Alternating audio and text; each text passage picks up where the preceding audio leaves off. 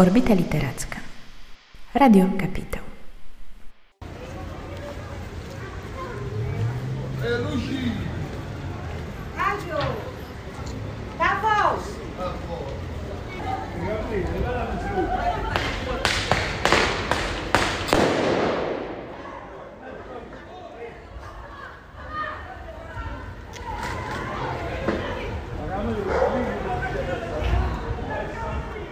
Dobry Balmes. Dzień dobry Jagodo. Witajcie słuchacze i słuchaczki. Tym razem łączymy się z Wami z Neapolu. Yeah, si, si, si. Si, certamente. Nie ma takiego słowa. Jest. To jest takie jeszcze bardziej z pewnością. Czerto, czerto? Czerto, czerto. Czerto, czerto, rozmawiamy dzisiaj o Elenie Ferrante i jest to podły spisek przeciwko Balmes, która broni się przed prowadzeniem ze mną e, audycji, odcinków, ale namówiłam ją na e, terenowe rozważania o literaturze e, w Neapolu i naszą bohaterką dziś jest Elena Ferrante. Wybrałyśmy powieść Genialna Przyjaciółka, czyli to jest e, pierwsza z powieści neapolitańskich. Jest to cały cykl, który składa się e, łącznie z czterech książek. Mm, I powieść ta ukazała się nakładem wydawnictwa Sonia e, Draga w przekładzie Aliny Pawłowskiej-Zampino. No, jak Ci się podobała Genialna Przyjaciółka? Bardzo. 5 na 5. No, Bardzo dużo jest tam tematów do omawiania i mimo, że ustaliłyśmy sobie, że nie możemy wcześniej rozmawiać na ten temat, bo nie będziemy miały nic do powiedzenia w audycji, to obie stwierdziliśmy po 100 stronach, że już jest tematów na godzinę. o, tak, zdecydowanie tak. W sensie, no, jest to książka, która aż buzuje różnymi znaczeniami, różnymi motywami i one tak się bardzo wprawnie ze sobą splatają, w sensie, że są wątki miłosne, są wątki związane z dojrzewaniem e, właśnie dwóch dziewczynek, ale one są wpisane w różne konteksty i te konteksty też się ujawniają w czasie i wracają, są dużo, dużo różnych elementów, ale myślę, że zanim przejdziemy do omawiania konkretnych tych motywów i tropów, to powinniśmy trochę przybliżyć naszym słuchaczom i słuchaczkom, e, o czym jest Genialna Przyjaciółka, e, żeby nie zgubili się w naszej e, rozmowie. Genialna przyjaciółka jest o przyjaciółkach. Dwóch dziewczynach. Pierwsza część jest o czasach dzieciństwa i nastoletniości, wchodzenia w dorosłość, o tym, jak zaczyna się ich przyjaźń i wokół czego się kręci, jak ewoluuje. Yy, Kolejne części jeszcze nie wiemy o czym są, ale zakładam, że dalej o relacji yy, tych bohaterek. Bohaterkami są Elena, która jest narratorką i tylko przez jej pryzmat, przez jej oczy widzimy drugą przyjaciółkę, czyli Lilę, która tak naprawdę nie nazywa się Lila, tylko chyba Rafaela albo coś z jedzeniem. Za dużo słodyczy. E, tak, Raffaella Cerullo, przez wszystkich nazywana Liną, ale dla Eleny Lila. Tak, i to też jest ciekawe w kontekście ich przyjaźni, że to jest taki e, jakby symbol, e, bo ona tam nawet mówi gdzieś na początku, że w momencie, gdyby użyła innego określenia niż Lila, to Lila by uznała, że ich przyjaźń jest zakończona. Że to jest taki jakby kod prywatny, którego, do którego nikt inny nie ma dostępu e, i to określa ich bliską relację. E, No i co? One żyją w dość ubogiej dzielnicy Neapolu. E, chodzą do szkoły, zakochują się albo nie. chodzą do szkoły albo nie, o tym też w sumie możemy później wspomnieć. Um, I bardzo przydatna jest rozpiska e, postaci występujących w powieści, która została umieszczona na samym początku, bo nie wiem jak ty, ale ja miałam momentami duży problem, ponieważ jest tu wiele e, włoskich rodów e, i są całe naręcza wszystkich Alfredo, Stefano e, i tak tak. I momentami, kiedy w kadr wkraczał jakiś kolejny Marcello, to miałam takie ale kim jest Marcello? I musi, musiałam momentami posiłkować się. Ja też musiałam tam sięgać, zwłaszcza jeśli chodzi o różnego rodzaju lovelasów. Mhm. A tych też jest e, sporo. Myślałam o motywach, które mm, w jakiś sposób bym wyróżniła z tej, e, z tej książki. Mm, I myślę, że z jednym z takich kluczowych wątków jest język i że on jemu jest poświęcone bardzo dużo namysłu. On też warunkuje podejście postaci do samych siebie bądź siebie nawzajem. A, to jest trudne. Mój mózg zalepił ser. Mój, mój też. Jest bardzo duże napięcie między językiem potocznym a językiem literackim. I momentami to, czy ktoś decyduje się użyć tego języka literackiego, e, jest wyborem też klasowym, kwestią prestiżu. Tam jest bardzo duża, bardzo rozbudowana otoczka. Mm, tak, ja sobie to szerzej wypisałam właśnie jako klasowość, że język jest tylko jakby z jednym z części składowych tego patrzenia na klasę, e, bo bardzo dużo jest rozróżniania na my kontra oni, e, uprzedzeń, jakiejś takiej pogardy i próby wpisania się na którym ja jestem etapie, jeśli jeszcze tutaj aspiruję do tego luksusu, a z drugiej strony już są inni, których, którzy mają niedomyte dzieci i nimi pogardzam. E, I właśnie ten sposób mówienia, czy to jest czysta literacka włoszczyzna, czy e, gwara lokalna, e, zawód, rodzina, edukacja, wiedza, wszystko. Tym bardziej, że Lili jest córką szewca, a Elena jest córką woźnego. Pochodzą z bardzo prostych domów mm, i rzeczywiście funkcjonują w jakiejś rzeczywistości, która jest też uproszczona i w momencie, w którym ich perspektywy się poszerzają, to nagle muszą się konfrontować z tym, że te postaci na przykład ci bohaterowie używają zupełnie innego języka i to jest też, tak jak mówisz, kwestia prestiżu tego, czy możemy pogadać z kimś na ulicy, jakim językiem ta osoba się do nas zwróci i czy będziemy w stanie jej odpowiedzieć.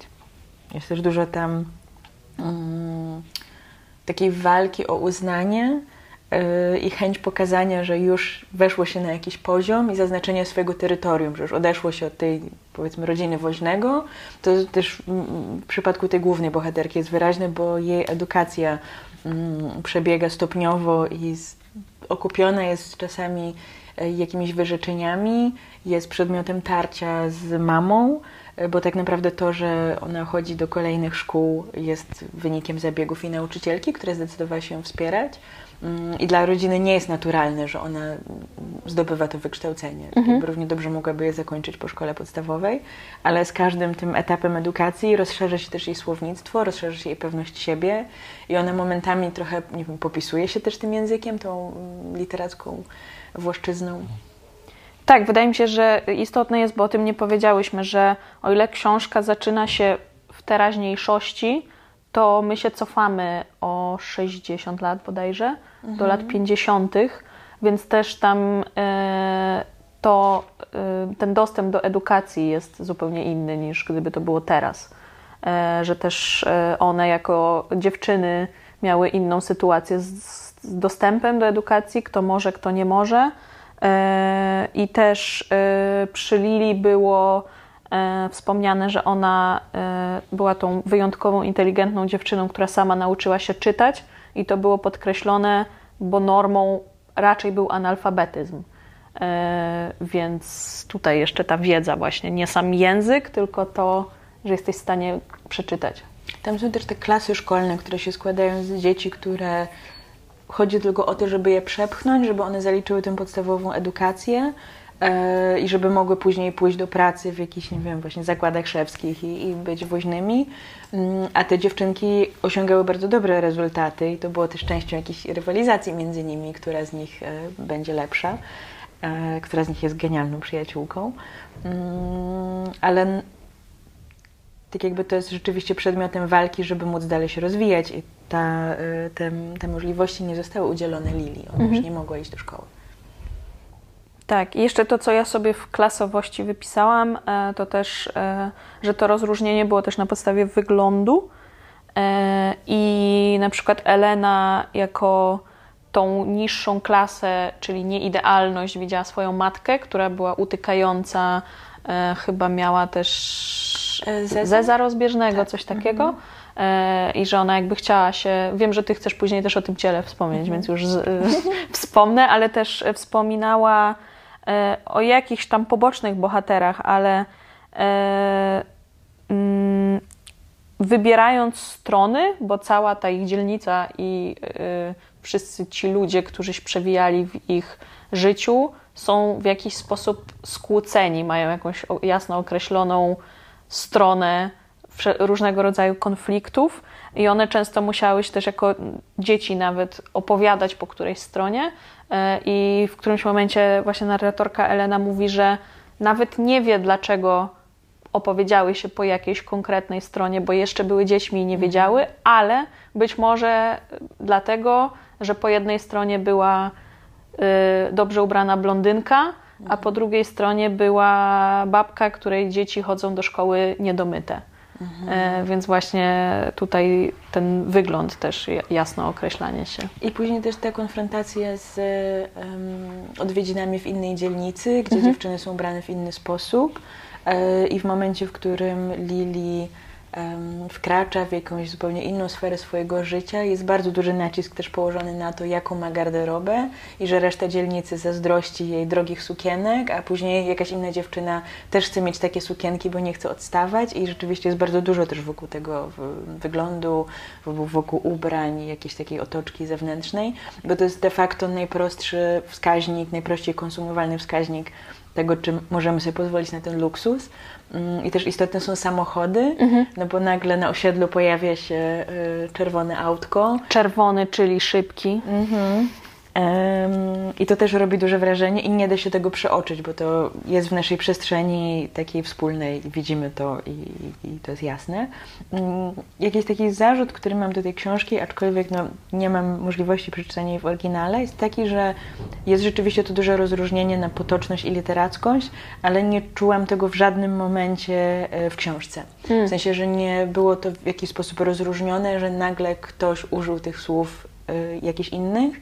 Nie widziałam też progresu y, tej narratorki, żeby ona, powiedzmy, kiedy zwracała się do kogoś, to żeby robiła to w jakiś inny sposób, w momencie, w którym ma to większe wykształcenie. Ale no nie jestem w stanie stwierdzić, czy Ferrante zadbała o to w oryginale, czy to jest po prostu kwestia przeoczenia. Ja bardziej pomyślałam, że to chodzi o to, że to są wspomnienia, więc że to jedna osoba przybliża to wszystko, więc już mówi w jeden sposób bo to jest tak jakby pamiętnik, ona zaczynała, zaczęła spisywać jakby mhm. E, tą historię. Więc już tylko sama do siebie jakby pisząc te wspomnienia zaznaczała, że ktoś mówił literacką albo gwarą, ale już e, nie przytaczała tego w ten sposób, tylko jakby swoim językiem we własnym dzienniku pisała, więc ja to w ten sposób zrozumiałam. No w sumie tak, to może, to może mieć sens. Aczkolwiek jest parę lapsusów słownych, typu jak to było e, krągłe siedzenie mhm. e, i też e, postaci cofają się w tył i są jakieś takie błędy, potknięcia, więc to, to też może e, wzbudziło moją czujność co do tego, ale rzeczywiście jako cały taki model prowadzenia komunikacji, no to jest zasadne, że to jest osoba, która już w książce ma około 60 lat i przywołuje, tak jakby zaczyna jak ta mm, Rose z Titanica opowiada o miłości do Jacka, no to tak ona jakby przybliża ten od dzieciństwa historię przyjaźni z Lili. Bo ja sobie wypisałam z kolei właśnie tą y, pamięć i wspomnienia, to, że y, ona mówiąc o dzieciństwie, mówiła, przy, przywoływała trochę inne rzeczy niż y, o tym już dorastaniu, że przy tym dzieciństwie było więcej tak, y, wspominania przez emocje, przez strach i tego typu rzeczy i przez taką dziecięcą wyobraźnię, że tam było więcej jakiejś magiczności, że był mhm. Y, potworny Don Achillo, czy jak mu tam było? Tak, Don Achillo. Y, że jakieś tam magiczne moce przy tych y, spinających się ze sobą sąsiadkach, że pewnie tam jakieś duchy w to mają do czynienia, a przy tej nastoletniości już tego kompletnie nie było. Mhm. Jakby ona z tego wyrosła, więc w tych wspomnieniach też tego nie, nie, nie było. I myślę, że to jest też dobre przejście do tej kategorii kiedyś, bo ona też się przewija w ciągu powieści i dla mnie ona wyznacza ten rytm utraty niewinności. Mhm. Bo tak, jakby wspomniałaś o tym, że to osiedle jest podzielone na jakieś takie dwa duże obozy i część z tego związana jest z tym, że e, ktoś dorobił się w czasach wojennych potencjalnie wyzyskując swoich sąsiadów i jest tak jakby teraz beneficjentem tego bogactwa, a są osoby, które są poszkodowane i niekoniecznie chcą się przyjaźnić z tymi wyzyskującymi. I niby to się wydarzyło kiedyś, ale de facto rzut, rzutuje na naszą rzeczywistość i jakby mamy swoje emocje wokół tego, przede wszystkim rodzice, ale dziewczynki dziedziczą te przekonania i jakby wnoszą je w swoje życie. Mm, I kiedy pojawia się w ich życiu bohater, który jest lewakiem i który dużo diguje i jakby ma wiedzę też na tematy polityczne, to zaczyna uświadamiać je, opowiadać o pewnych mechanizmach, które rządzą społeczeństwem, o bieżącej sytuacji politycznej też, to nagle one, jakby taka zasłona się przed nimi Mhm. rozsuwa i one zaczynają dostrzegać pewne zasady, które rządzą tym podziałem, nie tylko te blondynki w ładnych sukienkach. Bardziej Lila dostrzega, bo Elena tylko notuje, że ona to dostrzega, ale dla Eleny to kompletnie nie, nie gra roli. E, Bo ja z kolei sobie wypisałam, że to jest pytanie, bo ja nie jestem pewna. Czy to jest tak, że Lila jest bardziej tą nowoczesnością, bo jest bardziej uświadomiona i chciałaby coś zmienić w tej dzielnicy, a, ale nie może, bo z różnych względów jest ograniczona właśnie czy tym brakiem dostępu do edukacji, czy tym, co ją spotyka e, w życiu i że rodzice nią sterują i tak dalej. E, A z kolei Elena jest bardziej taka przywiązana do tej tradycji w taki sposób, że mm, nie ma tej świadomości, więc jej, jest jej obojętne. I gdyby nic się nie zmieniało w tej dzielnicy, to ona by tego nawet nie zauważyła.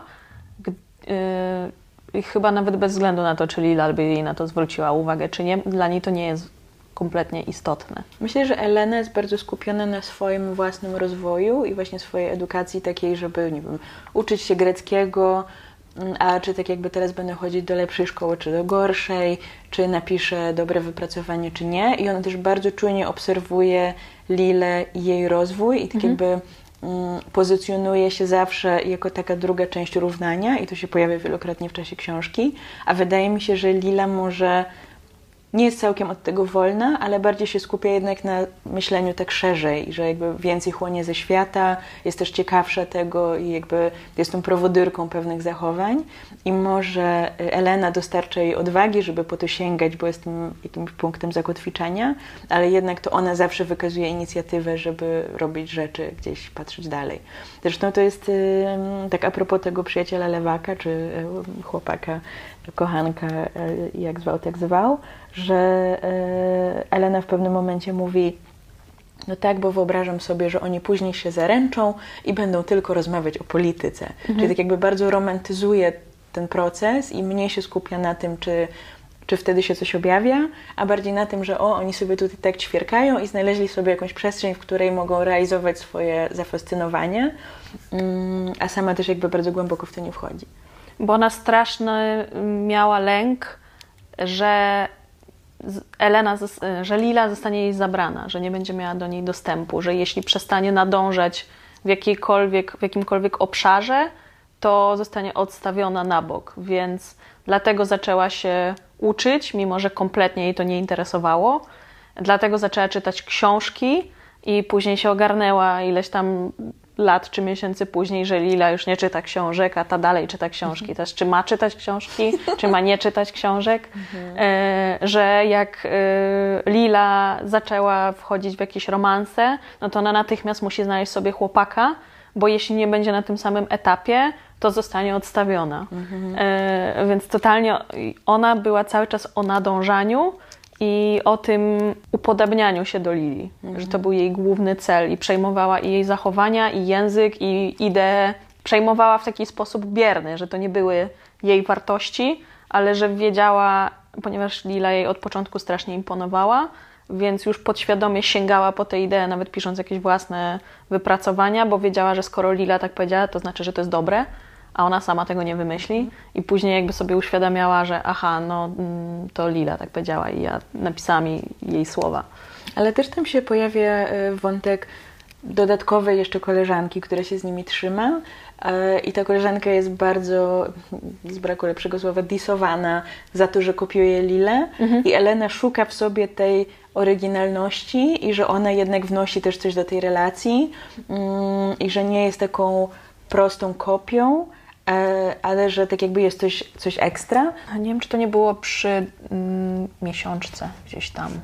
To były też okolice miesiączki, bo właśnie miesiączka też była dużym takim przełomem w ich rozwoju. To Elena pierwsza miesiączkowała, Tak. ta koleżanka trzecia też już miała miesiączkę za sobą i nagle Lila poczuła się zostawiona na lodzie, bo jeszcze tej miesiączki nie rozpoczęła. Ale- Tylko pytanie, czy ona się poczuła zostawiona na lodzie, bo nie wiemy tego, bo to wszystko jest z perspektywy Eleny. Słuszna E, uwaga. I Elena jakby wtedy raz w życiu miała w czymś przewagę i tak strasznie była podjarana tym, że ona ma miesiączkę, a Lila jeszcze nie. A ja mam wrażenie, że Lila miała głęboko w poważaniu to cielesne dojrzewanie, tylko dla Eleny ono było takie istotne, e, to rozwijanie się kształtów e, i tak dalej, bo ten jeden raz miała coś jako pierwsza i dlatego tak strasznie się tego trzymała. I on też pierwsza się całowała. Tak, i pamiętam, że w momencie, kiedy Lila jeszcze nie miała ani miesiączki, ani doświadczenia, a gdzieś w jakiejś sytuacji właśnie z dziewczynami innymi pojawiła się jako ekspertka od miłości, to Elena była taka już na maksa wkurzona, że jakim prawem ty w ogóle doradzasz coś o chłopakach, jeśli nie masz miesiączki, jakby to miało cokolwiek wspólnego.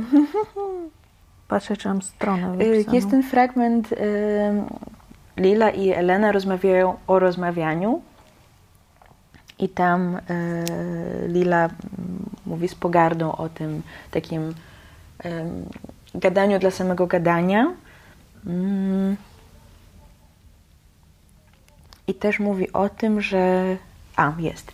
Uświadomiła sobie, jak ogromny wpływ ma na nas i nie wbiło jej to w dumę.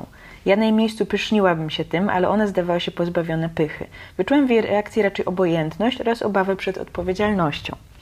Miło jest rozmawiać z ludźmi, zaprotestowałem słabo.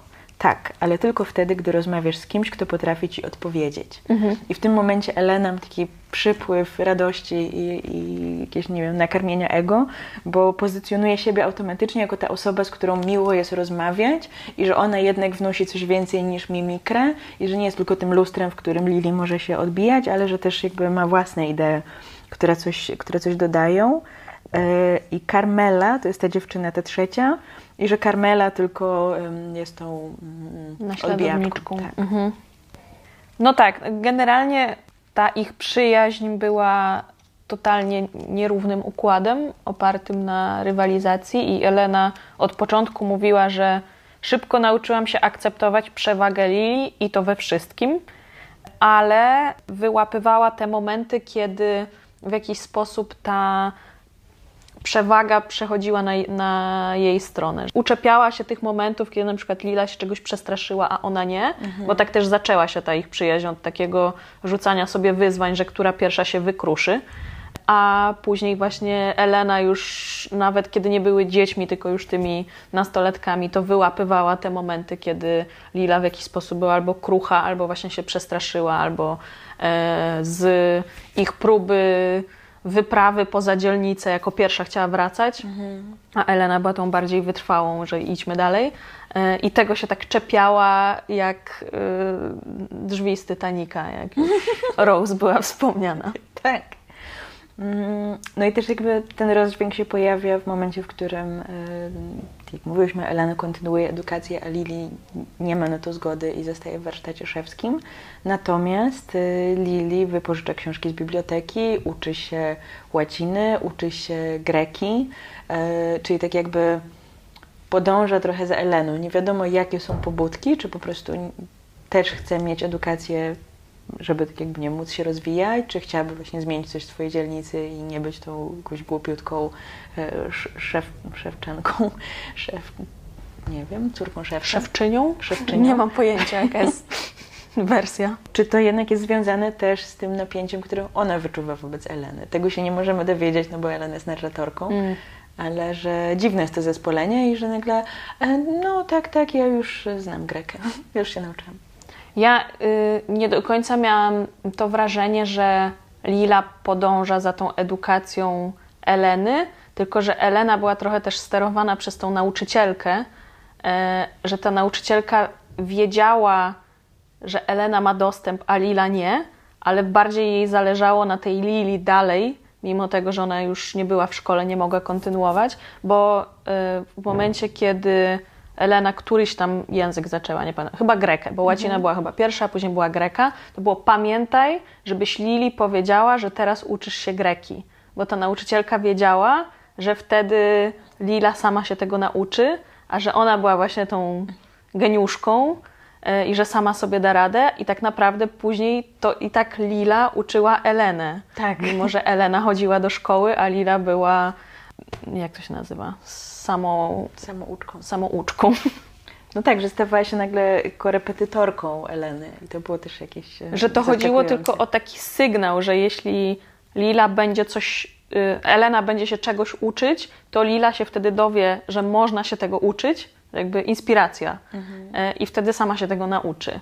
A że wcale nie jakby dążyła do poziomu Eleny, tylko że od Eleny dowiadywała się, że jakiś obszar wiedzy w ogóle istnieje i później sama go zgłębiała. Tak jak się dowiedziała o polityce od tego kolegi właśnie i nagle już była ekspertką od, od tego. Że ona tylko potrzebowała w tym małym, zamkniętym świadku, żeby ktoś ją poinformował, że istnieje taki obszar wiedzy i ona wtedy już musiała to wszystko wiedzieć, sam, zgłębiać. sama zgłębiać. Więc jakby to mogło być też od kogoś innego, że ktoś inny by jej wspomniał, no nie wiem, nawet nie wiemy skąd miała tą literaturę na przykład, skąd jej się to wzięło. Czy ktoś jej dał y, książkę? bibliotekarza. A, no właśnie. Czyli jeszcze jakaś Czyli dodatkowa... pewnie poszła po podręcznik do łaciny, a ktoś jej podsunął jakąś powieść. Więc ona z każdej jakby strony Tak podłapywała cokolwiek. Ale też było dla mnie to ciekawe, że ona e, postanowiła zostać wytwórczynią e, ekskluzywnego obuwia. Mm, I to się też e, zespaja z kwestią języka, bo był pewien moment, w którym ona wyłącznie posłuchi- posługiwała się fachowym słownictwem szewskim i czytała literaturę w tym temacie i tak jakby miała kompletną obsesję. I nie, Elena nie była w stanie z nią porozmawiać o niczym innym i chociaż nie była zainteresowana, no to jakoś tak z grzeczności podążała za tymi wywodami, Mm, ale później stwierdziła, że nie, że to w ogóle nie jest dla niej i że już tak jakby odbiega od tego i że chce eksplorować ten świat y, szkoły średniej i myślenia o studiach itd. itd. No ta Lila, mimo że znamy ją tylko z drugiej ręki, to mi totalnie się objawiła jaka, jako taka postać z obsesyjną osobowością, że ona jak wchodzi w jakiś temat, to wchodzi na maksa i żyje już tylko tym, dopóki nie zgłębi tego maksymalnie, jak tylko jest w stanie i później przechodzi do czegoś następnego, bo cały czas potrzebuje coraz więcej, coraz więcej. Ja w ogóle myślałam też trochę o ADHD w jej kontekście, w sensie jakichś takich zachowań, które były opisywane, jakiejś takiej i koncentracji i tego jakiegoś takiego mm, momentami bardzo dużego rozkojarzenia, że ona potrafiła od bardzo ścisłego myślenia o danym temacie przechodzić do jakiegoś chaosu i rozpadu. Mi się skojarzyło właśnie ta jej obsesyjne wchodzenie w temat i poszukiwanie wszystkiego na ten temat z moją pracą też, bo ja tak podchodzę jako researcherka.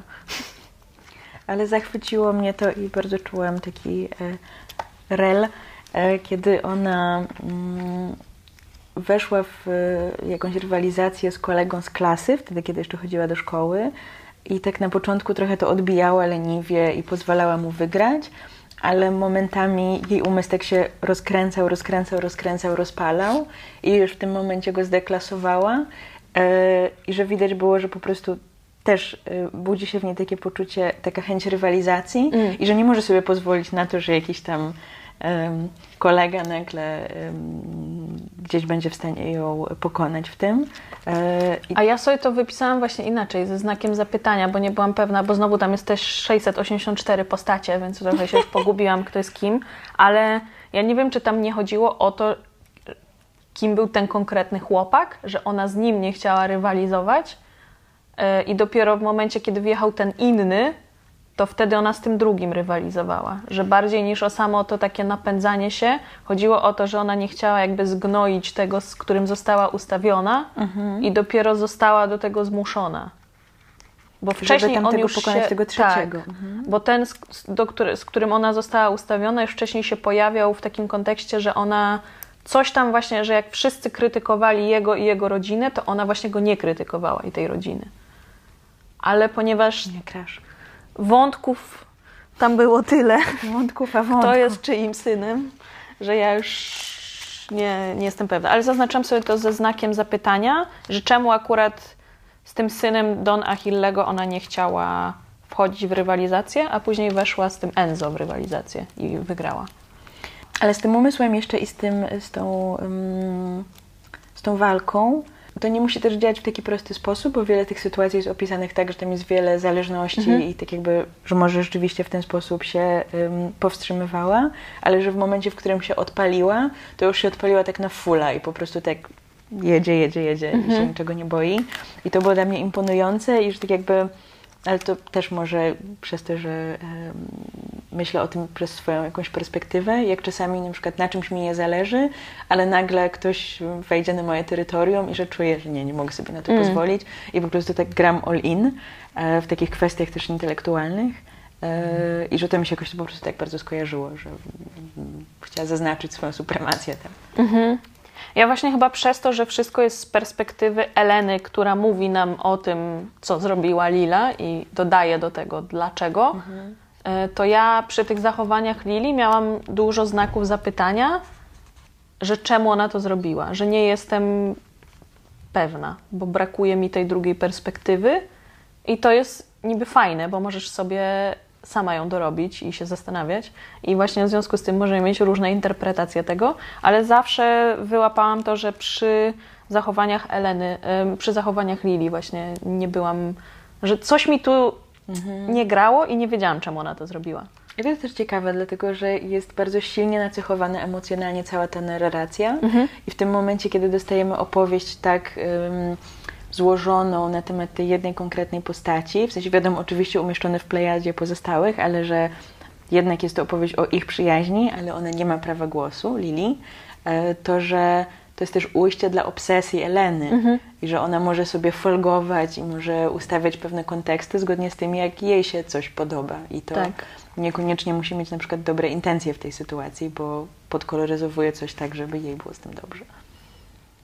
No tak, zwłaszcza, że już wiemy, że ta rywalizacja jest podstawą ich y, relacji, tej przyjaźni całej i że też dla Eleny ta przyjaźń była taka mocno interesowna, że ona miała w tym cel, y, że właśnie chciała się upodabniać do Eleny też po to, żeby nie być swoją matką. Do Lili. E, do Liny, Lili. Jezu, mhm. nie mogę. Za dużo imion. Mhm. Y, bo tam był nawet taki fragment, że ona stwierdziła, że zadając się z Lilą, stanie się bliższa ideału, a nie będzie tym utykającym niepowodzeniem, jakim jest jej matka. I ona nigdy nie chciała stać się swoją matką. W ogóle motyw y, matkowania też jest interesujący, no bo w początkowych y, rozdziałach, czy w początkowym rozdziale tym o dzieciństwie, jest bardzo silnie eksplorowany motyw lalek mhm. i dziewczynki bawią się lalkami i koniec końców um, tam dochodzi do takiego zaprzyjaźnienia się poprzez lalki. Są narzucone im pewne cechy i pewne preferencje, czy tym lalkom podoba się, że się poznają i tak dalej, i tak dalej. A to kończy się tak, że lalki są wrzucone do piwnicy Dona Hillego i są stracone na zawsze. I to też jest kwestia jakiegoś wyzwania, które dziewczynki sobie y, rzuciły. I one trochę też w tym momencie są matkami. Mhm. Także jest to przełożenie, że mają swoją jakąś posiadają jakąś córkę.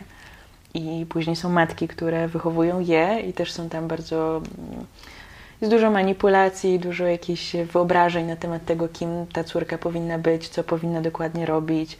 Mm, to, że matka Eleny nie godzi się cały czas na jej edukację, a później nagle jest z niej dumna, ale chwilę później jednak mówi nie, bo to w sumie to nie pasuje i że nie wiem, wyrażasz się w taki sposób i to mhm. jest upokarzające dla nas itd. Tak itd. Tak jest też matka Lili, która no, chciałaby, żeby Lila pomagała, ale może też niekoniecznie w taki sposób, jak Lila zdecydowała, czyli nie w warsztacie szewskim, tylko w kuchni. I też są bardzo silne um, jakieś um, projekcje matek na temat tego, co powinny robić córki. Później córki i projekcje ich włożone w e, lalki. Tam było w ogóle dużo takiego, e, takich patriarchalnych tradycji i podział genderowych, kto co może robić, a czego nie może robić. E, I właśnie mm, jak one próbowały się trochę z tego wyrwać, na ile mogły, a na ile nie mogły. Ale poczekaj, bo ja jeszcze miałam do tych lalek, mhm. bo Te- lalki to jest jedna z w ogóle z pierwszych scen w, w tej książce. I tam mam właśnie mój duży znak zapytania e, z tym wrzuceniem do piwnicy. Mm, Ja nie byłam pewna, jaka była motywacja Lili z tym wrzuceniem tych lalek do. Bo ona wrzuciła lalkę Eleny do piwnicy i później oburzyła się, kiedy Elena wrzuciła też jej lalkę. I teraz tak, czy ona chciała pozbawić Elenę tej lalki, której Elena się zwierzała, więc teraz, że Lila będzie jej najbliższą osobą i to jej będzie musiała się zwierzać, więc jakby zawężenie tej ich e, zażyłości. E, czy chodziło o tą znowu rywalizację i pokazanie, kto jest na górze, że Lili wszystko wolno, więc ja wrzucam twoją lalkę do piwnicy, ale jakim prawem ty wrzucasz moją lalkę do piwnicy, jeśli ty jesteś pode mną? I też ta lalka Eleny, z tego co pamiętam, to była jakaś taka lepsza, fajniejsza, ładniejsza. A to już tego była nie jakaś taka, Tam była przestrzeń, w której wygrywała Elena, więc należy usunąć tę lalkę. Ale też jest to piwnica Dona Hillego, o czym musiał sobie zdawać sprawę, więc nie wiem, czy też to było przewidziane jako mm, jakaś możliwość interakcji z tym potworem, no co być, o czym być może fantazjowały, ale się tego bały i że też jakieś kolejne przekroczenie. Bo też y, są takie dwa duże rozdziały w tej książce i pierwszy to jest ym, dzieciństwo z podtytułem Opowieść o Dona Hillem, a później jest dojrzewanie i to jest bodajże opowieść o butach. Czyli tak jakby są te duże motywy, które, na które wskazuje nam Ferrante, mm, które są motywami spajającymi tę fabułę. I ten Dona Hille też jest ciekawy, no bo on jest y, tą osobą, której mówiłam, że zyskał jakieś środki w niekoniecznie dobry sposób i niekoniecznie bez wyzysku otoczenia, y, a później są też buty, o których musimy koniecznie y, porozmawiać. To dajesz. To na takim najbardziej podstawowym poziomie jest rodzina, ojciec Szewc, e, brat Lili, e, również Szewc, Lila, e, pomagająca w tym zakładzie i marząca o tym, żeby produkować te ekskluzywne modele obuwia. Mm, I tam jest wielki, wielki projekt, żeby wytworzyć coś z dziecięcych rysunków e, Lili. Ona spiskuje z bratem przeciwko ojcu i tworzą taki mm, okazowy model tych butów. Mm, Ojciec odrzuca e, ten projekt, upokarza syna i jest wściekły i mówi, że to w ogóle jest do niczego. I później nagle to się w jakiś sposób materializuje i nagle jest wielki pomysł na fabrykę obuwia Cerullo i że będziemy sprzedawać te buty i to wszystko.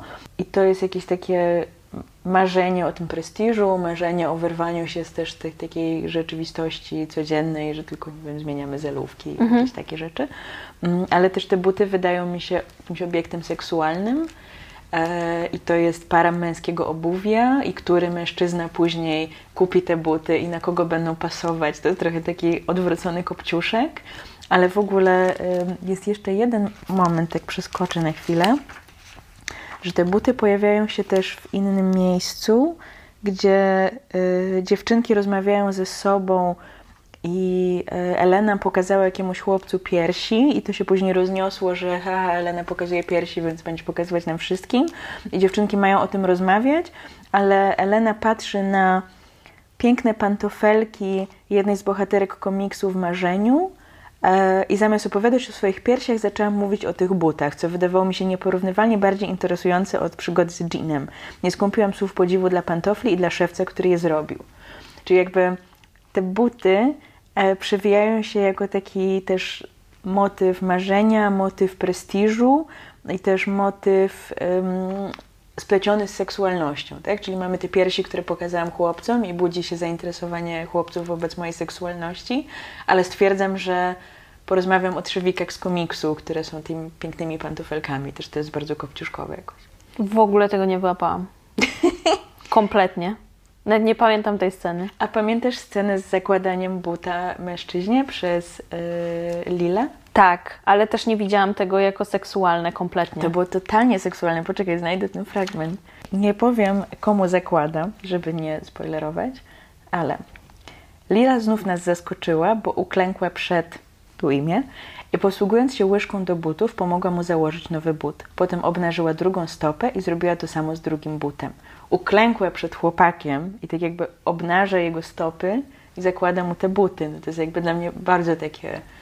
Um, jest dużo napięcia i że oni, jakby rodzina na to patrzy i dochodzi do tego gestu też jakby dotyku, właśnie rozebrania, ubrania mm, i też jest między nimi ta relacja, w której ktoś czegoś chce od siebie i też jakby...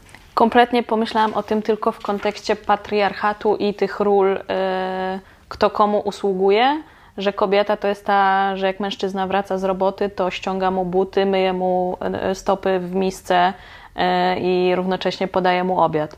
Ale były w tym momencie plotki o tym, że, że Lila i ten chłopak, to oni już gdzieś tam się wożą i coś tam pewnie robią i że wszyscy plotkowali o tym, że jest taką latewicą. Mm, więc w tym momencie jakby to gra też z tym, tak? Czy, czy oni już coś zrobili, czy jednak mm. czegoś nie zrobili, czy ta seksualność Lili się obudziła, czy się jednak nie obudziła i, i tak dalej, i tak dalej. To ja właśnie bardziej pomyślałam o tym, że ona E, gra z tą konwencją kobiety jako towaru mhm. sprzedawanej przez rodzinę wybrankowi z lepszym towarem na wymianę, czy to będzie telewizor, czy coś mhm. innego. E, I że ona jest świadoma tego, że nie ma żadnej decyzyjności, więc próbowała w tej konwencji, gdzie ona jest tylko na sprzedaż, ugrać to tak, żeby być na sprzedaż mniej źle. Ale to super, że poruszasz ten temat, bo to rzeczywiście jakby też mi się wydaje bardzo ważne i też właśnie chciałam, chciałam o tym pogadać, bo y, też jest ta projekcja Eleny, która mówi, o nie, no bo Lila odrzuciła to, co intelektualne i teraz jej jakby osią pragnienia jest to, żeby być dobrą panią domu i żeby właśnie wchodzić w tę patriarchalną rolę, no ale z kolei jakie miała możliwości, tak, jakby co mogła ze sobą zrobić w momencie, w którym rzeczywistość jakby rozdała jej te karty w taki sposób. No ona w momencie, kiedy jedna sytuacja się pojawiła i rodzice, czyli jej właściciele, strasznie w to weszli, bo mieli z tego korzyści materialne i dostawali codziennie coś, było przynoszone i tak dalej, i tak dalej, to musiała wyskoczyć z kontrpropozycją, żeby jakoś to obejść. Tak, już było jasno powiedziane, że ona nie może zerwać tych zaręczyn. Mhm. Tylko, Musiała że... znaleźć lepszą ofertę i przedstawić ją rodzicom w taki sposób, żeby była nie do odrzucenia. Mhm.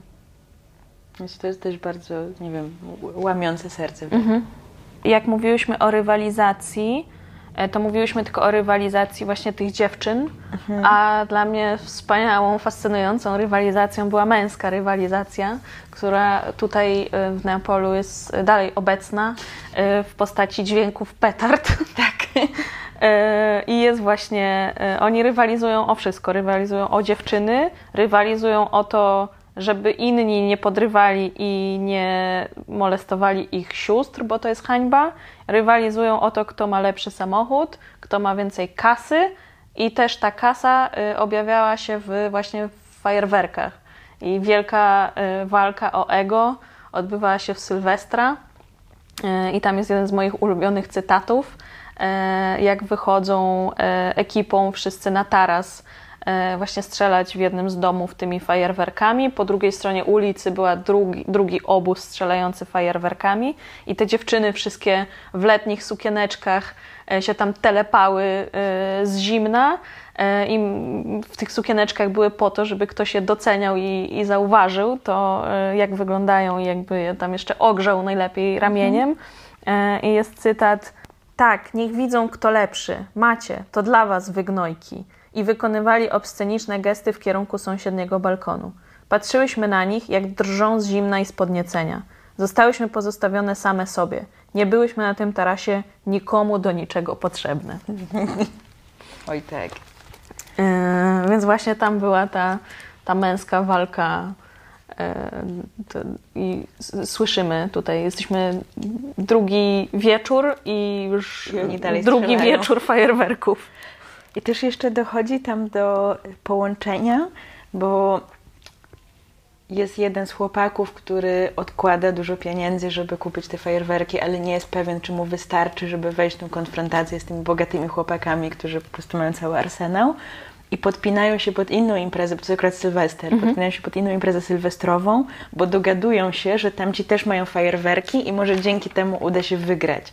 I nagle te podziały społeczne trochę się zacierają i to jest też jakiś moment przełomu, bo te relacje później będą kontynuowane, bo właśnie możemy wejść w tę opozycję z tym drugim obozem. I też yy, to jest poziom właśnie już tych bohaterów dzieci, czyli nie tych, którzy znają te podziały jakby z czasów powiedzmy pokolenia wyżej, mm, ale to się w jakiś sposób odtwarza w tym, jak oni podchodzą do siebie. Tak, i ja właśnie y, wydawało mi się, że Lila jest tą osobą, która próbuje jakby porzucić ten schemat, y, bo go zauważyła, a inni po prostu w nim żyją. I tam było nawet wspomniane, że tak było zawsze i tak będzie i trzeba w tym żyć. I takie mamy życie.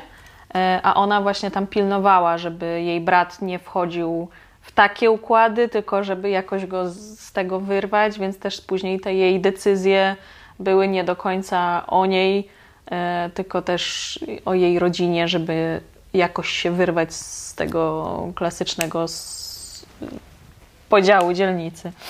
I to jest dobry moment, myślę, żeby przeczytać dalszy fragment tej książki. Dokładnie w tym momencie, czy jesteśmy na tarasie, strzelają petardy i Lila. Doświadczała wtedy tego, o czym już wspomniałam i co ona później nazywała wykonturowaniem.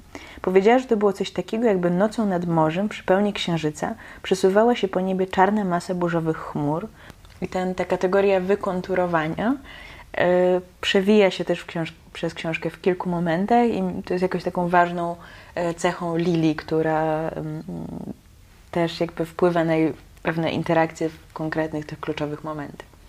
Mnie zastanawiało bardzo, e, jakie jest oryginał, oryginalne słowo, które oznacza wykonturowanie, bo znowu byłam nieufna wobec osoby tłumaczącej i sprawdziłam, że jest to e, z marginatura, czyli jest ten słowo, ten margines e, wewnątrz, mm, ale tłumaczenie na język angielski oznacza też krwawienie. Jakby przeciekanie, e, bo wiem, że przy malowaniu, rysowaniu i e, tego typu klimatach się pojawia, e, jeśli przekroczysz kontury właśnie nawet w kolorowance, to wtedy jest, albo jeśli długopis ci przebija na drugą stronę, to jest bleeding out. Więc takie właśnie przekraczanie granic. Czyli tak jakby one wychodzi poza te linie rysunku i gdzieś się, gdzieś się temu wymyka. Próbowałam zrozumieć, e, czym to jest w praktyce, no bo tutaj jakby w tym fragmencie też jest to tak mocno poetycko nazwane i czy one w jakiś sposób dysocjuje, czy to są te momenty, w których uświadamia sobie, że ta rzeczywistość trochę się zacieśnia i ona się stara tak jakby wyciec z tej sytuacji, chyba bardziej coś takiego. Mm, No i że jest to też dla mnie poruszające, no bo to są te momenty, w których najmocniej ujawnia się jej opresja. To opresja patriarchalna, opresja bycia córką, która spełnia konkretne, konkretne role, mm, opresja związana z relacjami z chłopakami. To są za każdym razem takie kamienie milowe też jakby w jej historii. Mhm.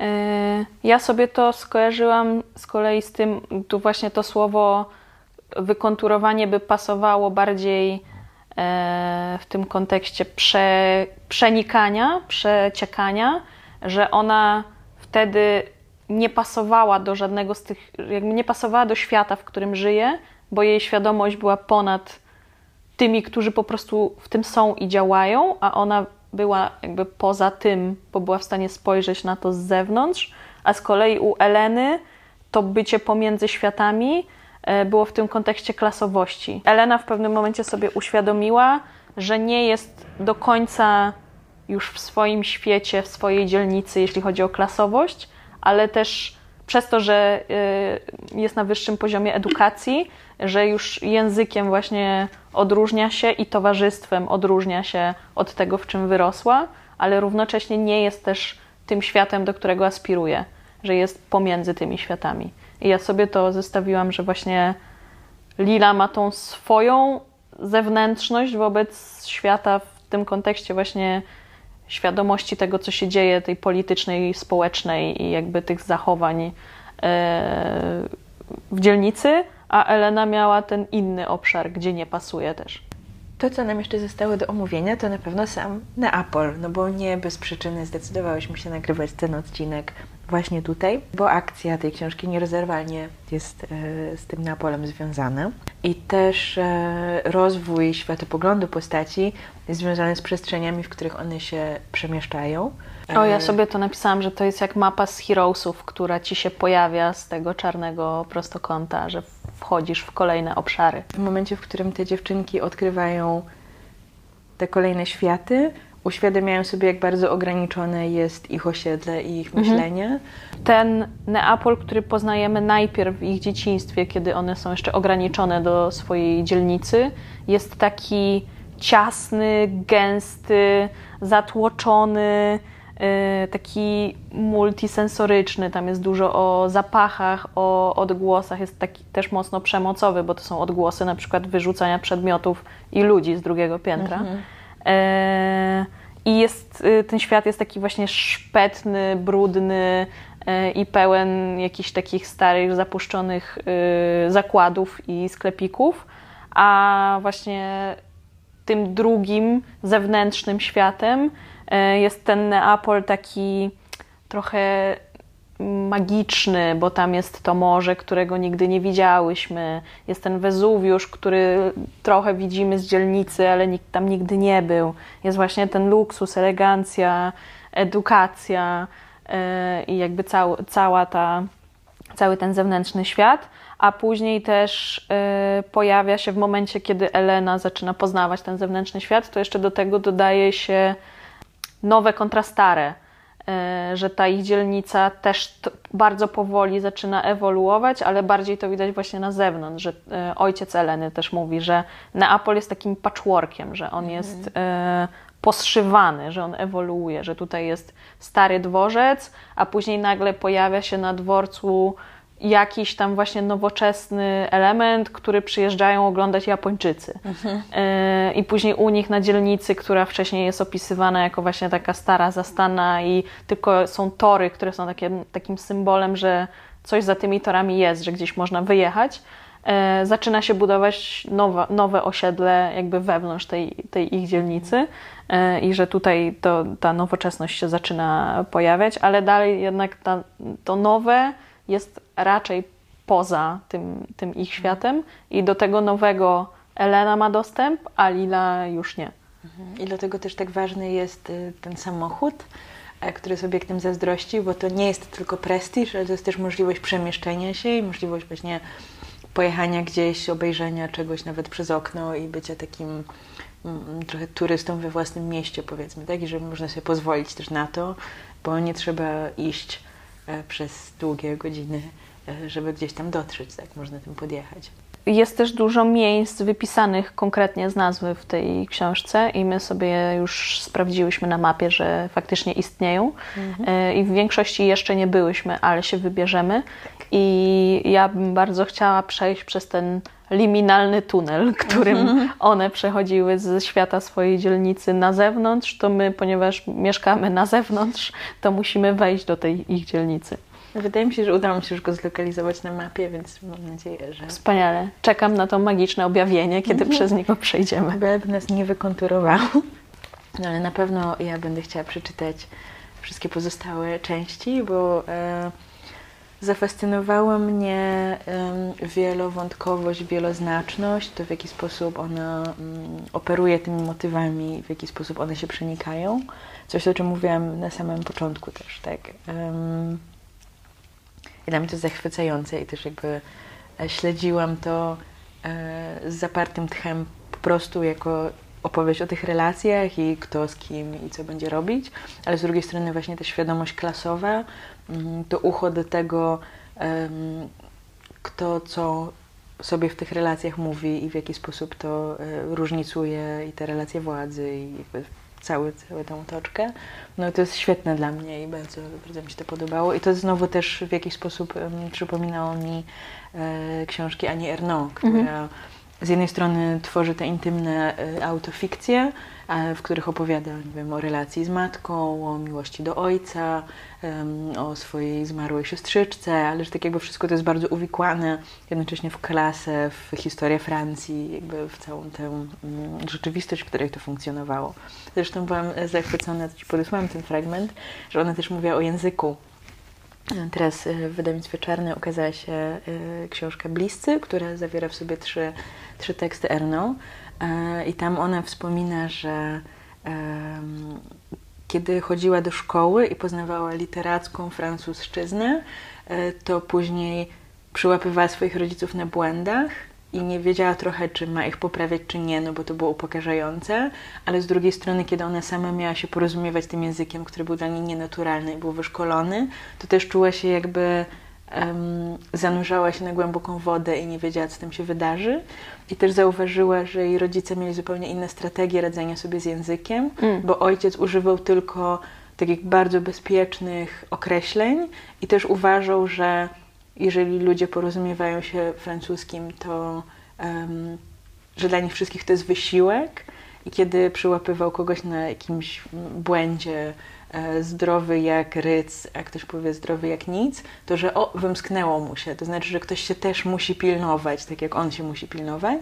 Natomiast mama była eksperymentatorką i ilekroć podłapała jakieś słówko, jakiś fragment z książki czy z piosenki, to starała się to, tego używać. Mm, I czasami dochodziło do jakichś kuriozalnych pomyłek, ale wciąż ona parła naprzód i tak jakby chciała się otwierać i chciała ten, ten język chłonąć i żeby on właśnie był w użyciu. I to był jakiś taka też przedmiot em, tarcia pomiędzy nimi, tak? Jakby jak każde z nich się porozumiewało i w kontekście tym ta córka, która jest zanurzona w tej rzeczywistości musi sobie z tym wszystkim poradzić, sobie uporządkować i też wychodzi w świat już na własnych zasadach, pokonując kolejne szczeble edukacji. Więc to było dla mnie bardzo interesujące i tak jakby silnie też rezonowało z, tą, z tą książką Ferrante. Erno muszę przeczytać, bo teraz wypada. Wcześniej też wypadało, ale teraz wypada bardziej. Wcześniej Ci polecałam już, więc też wypadało. Ale czytać. mam za długą listę, tak? Czy nie? Ja jeszcze y, wracając do tej multiwątkowości, y, też y, drugą część już kupiłam, bo na pewno będę chciała przeczytać. Y, Ale obok bardzo profesjonalnego rysunku cebuli w moich y, notatkach jest właśnie dopisek, że ta książka jest wielowątkowa i ma warstwy jak cebula. I ja mam takie wrażenie, że w zależności od tego, kogo zapytasz, proste pytanie, o czym jest ta książka, to że każdy da ci zupełnie inną odpowiedź. Znaczy, o czym jest ta książka? Hmm.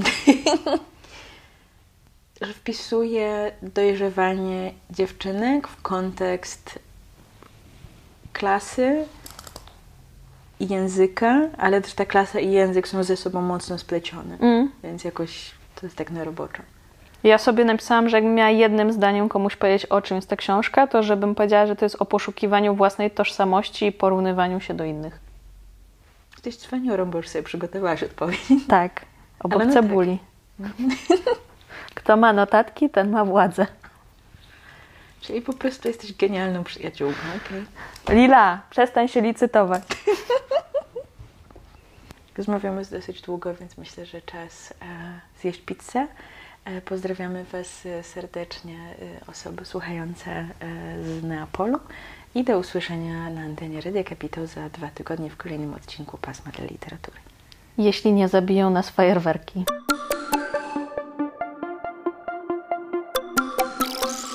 Orbita Literacka. Radio Kapitał.